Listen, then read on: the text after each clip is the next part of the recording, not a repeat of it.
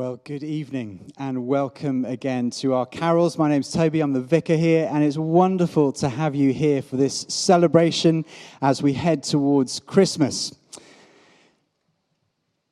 I'm going to read some words to you here. Three lions on a sleigh with she lion's inspiration. Santa says, Let's play the Christmas tree formation. It's coming home, it's coming home for Christmas football's coming home. Baddiel and Skinner lied to us.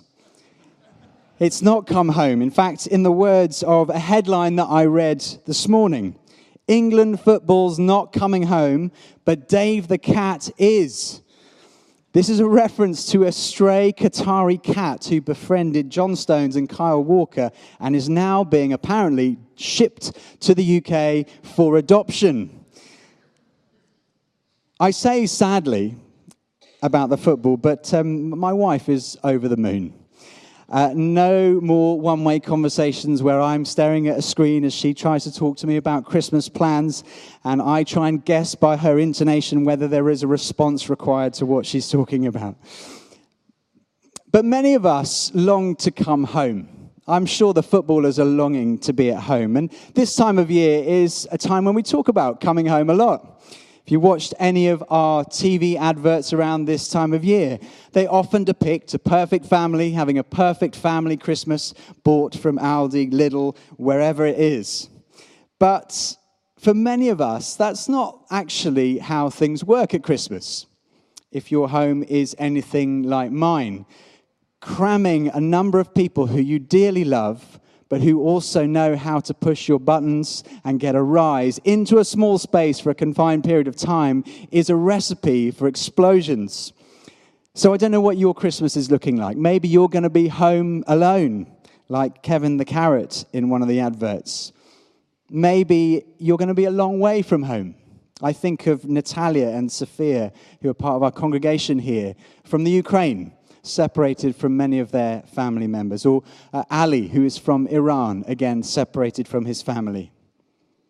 But nonetheless, the idea of home is a powerful one.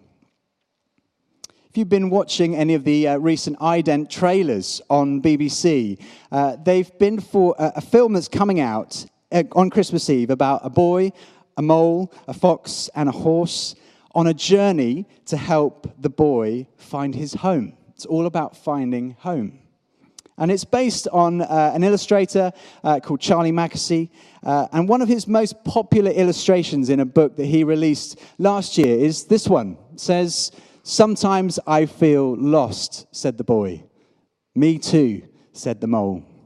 But we love you, and I think love brings us home. Many of us, I think, feel like the boy, a bit lost. How do we find our home? What does home really look like? Uh, Charlie Mackesy, the illustrator uh, this film is based on, spoke here at, at St. Nick's a few years ago, and he talked a little bit about his Christian faith, but also about his inspiration in his life is the picture that Jesus portrayed of God as a father who runs out to meet his estranged son. It's a picture of God welcoming home. And I don't know what Christmas holds for you, what home might look like, but the message of Christmas is this that you are loved. Not just by your friends or your family, not by some ethereal idea of the universe, but by a personal God who made you, who formed you, and who loves you. The message of Christmas is you are loved because God sent his son, Jesus. In Jesus Christ, God made his home amongst us. That's how St. John puts it in his gospel, as Al was just saying to us. The Word, God, became flesh and made his home among us, full of grace and truth. I heard of a, a, young boy who was doing a drawing and he had scribbled some stuff on a, on a piece of paper. His mother looked over and said, Oh, you know, darling, what are you, what are you drawing? And he said, I'm drawing a picture of God. And the mum said, Oh, sweetie, that's really lovely, but no one actually knows what God, God looks like. And the boy replied, Well, they will do by the time I've finished. And the, the, the claim of the New Testament is that we do know what good God looks like in the person of Jesus, who is, as John says, full of grace and truth. Full of grace. What does that mean? What does the word grace mean? Grace is God's undeserved favor, his unconditional love for you. We live in a society of the opposite conditional love. We live in a world of performance related pay, targets, deadlines, where points win prizes and goals win cups. There's no such thing as a free lunch. And let's be honest, religion often adds to the load rather than lessening it. God seems remarkably like a, a more powerful Santa who's making a list and checking it twice and gonna find out who's naughty or nice. I heard of one child who wrote to Father Christmas like this Dear Santa, there are three boys who live in this house. There's Jeffrey, who's two. There's David, who's four. There's Norman, who's seven. Jeffrey is good some of the time. David is good some of the time. Norman is good all of the time. I am Norman. But the truth is, none of us is good all the time. We all fail, uh, particularly at Christmas, I think. And what we find in Jesus is a God of grace, of unconditional love, which means that, that there's nothing that you can do that will make God love you more. No amount of hard work or doing the right thing. And there's nothing you could do that will make God love you less. No amount of things that you do wrong can exclude you from his love. God loves you in the midst of the good, the bad, the hopes, the hardships, the fears, the failures. In the midst of our mess, God chose to make his home amongst us. That's what the Christmas story shows us. Think of the different people involved. There's Joseph, who's engaged to a woman who's carrying a child that's not his. Mary is an unmarried mother to be journeying to a foreign land she's never been to before. Neither is at home for Christmas, not even a hotel, but a stable. The first visitors are shepherds, mucky outcasts. And after the birth, they become homeless refugees in Egypt. This is not shiny, happy people. This is mess. And it's to the center of that mess that Jesus is born. It's a story of grace, God's grace. And God's grace changes people. I don't know if you've seen uh, Louis Theroux's interviews on uh, BBC on iPlayer with various people. One of them's with Stormzy, a really interesting interview with him. And also Jo Whiley this week, uh, last week, uh, interviewed Stormzy about his new album. And she said, interestingly, I don't think she's a Christian, but she said, My favorite track on your album is the one called Holy Spirit, which is basically a gospel song. And this is what Stormzy says in it. He says, I've been searching for my Jesus times when I felt worthless, you gave me peace and purpose. Although I don't deserve it, although I'm far from perfect, I need you to hold me close.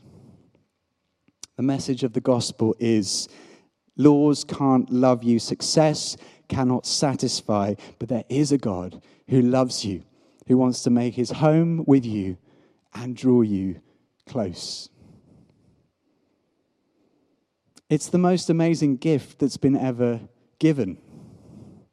I don't know what gifts you've planned for this Christmas. I don't know if you've bought your gifts already. I'm not very good at buying gifts. My first uh, married Christmas with my wife, Jill, I tried really hard. I was picking up hints about what she might like throughout the year. And uh, one of the things she mentioned was it's a bit annoying that our frying pan uh, doesn't have a lid. I thought, great, just keep that one, squirrel that one away for later on. I went online and I found not just any saucepan lid, I got the top of the range reinforced glass uh, Le Creuset if that's the right way of pronouncing it. Thank you. Saucepan lid. Now, obviously, it wouldn't fit in the, in the stocking, so everything else went in the stocking. But under the tree was the saucepan lid. I couldn't wait. She started opening the gifts in the stocking. She said, this, this is very generous. This is incredible. I can't wait for what's under the tree. We got to the big moment, the big reveal, and she was happy on the outside. Inside, she was seething, and she told me so afterwards. Anyway, I've learned my lesson. But I don't know what you're like at giving gifts. You know, the thing about gifts is they cost nothing to receive. You're, you're, free if you receive a gift, but they're not free to the person who's given them. They cost you something. This greatest gift of Jesus cost God everything. Jesus gave up his life, in fact, to show how much he loves you. Greater love has no one than this than they lay down their life for their friends. God's grace is free to you. It cost him everything, but it is free to receive tonight. And that lavish love and grace is the attitude that transforms hearts, minds, people down the ages. That's why we're supposed to overlook offenses, forgive one another, encourage one another, love one another as He has loved us. So God is full of grace. Secondly, what we find in Jesus is that God is full of truth. The Merriam Webster word of the year from the dictionary for 2022 is gaslighting. The act of grossly misleading someone, especially for one's own advantage. This is the statement they said. In an age of misinformation, of fake news, conspiracy theories, Twitter trolls, and deep fakes, gaslighting has emerged as a word of our time. What a sad state of affairs. But actually, it's true. We live in a post truth society. We don't trust claims about truth. We become suspicious of advertisers and politicians and celebrities. And understandably so. But truth is important. If you buy a car, you want to know the truth about that car. If you start a relationship with someone, you want to know the truth about that person. And actually, we're crying out for the truth. We're screaming for the truth. And the claim is that Jesus is full of grace and truth. Two questions that people tend to ask about the Christian faith. The first is Does it work? Does it make any difference to be a Christian? If you're here and you wouldn't call yourself a Christian, my encouragement is ask someone, find someone who is, and say, what difference does it actually make to your life? But the second question is equally important Is it true? Is there any evidence to believe in this? That's kind of what we look at uh, on the Alpha course, a course that runs for uh, nine weeks, starting again in, in February. Is it true? Is one of the questions that we look at. It's a very important question. Frank Skinner, who wrote It's Coming Home, Three Lions, uh, co wrote it with David Baddiel. Uh, he was an alcoholic for many years. He's a comedian. But he's actually written quite openly about his struggles with alcohol, but how he's overcome them through a rediscovery of his Christian faith. And he wrote something interesting here. He wrote this I don't want to believe in something because it makes me feel happy, or I might as well just believe in Father Christmas.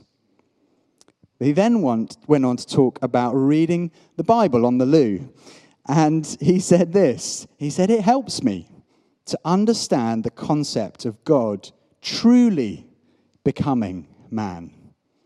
He's interested in the truth.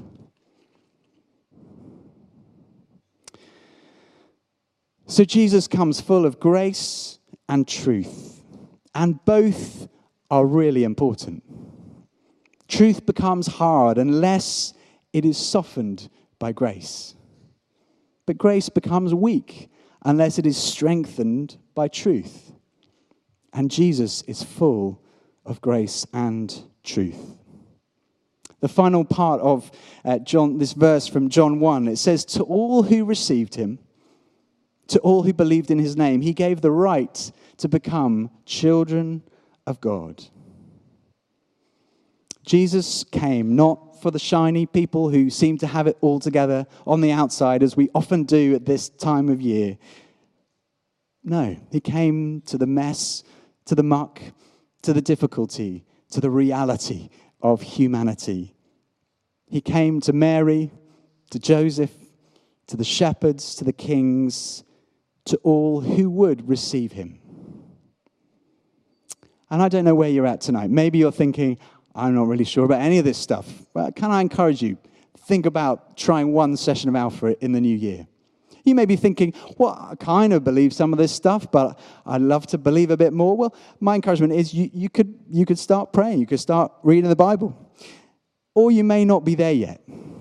That's fine. But my encouragement is to know this that Jesus came full of grace and truth to make his home with you. And if you want to receive him, you can do that tonight.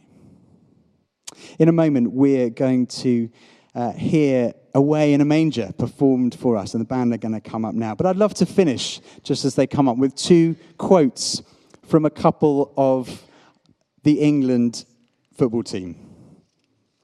Marcus Rashford talks about his faith. He says, When I pray, it's the only conversation I have where I utterly drop my guard about every doubt and fear and idiocy and imperfection.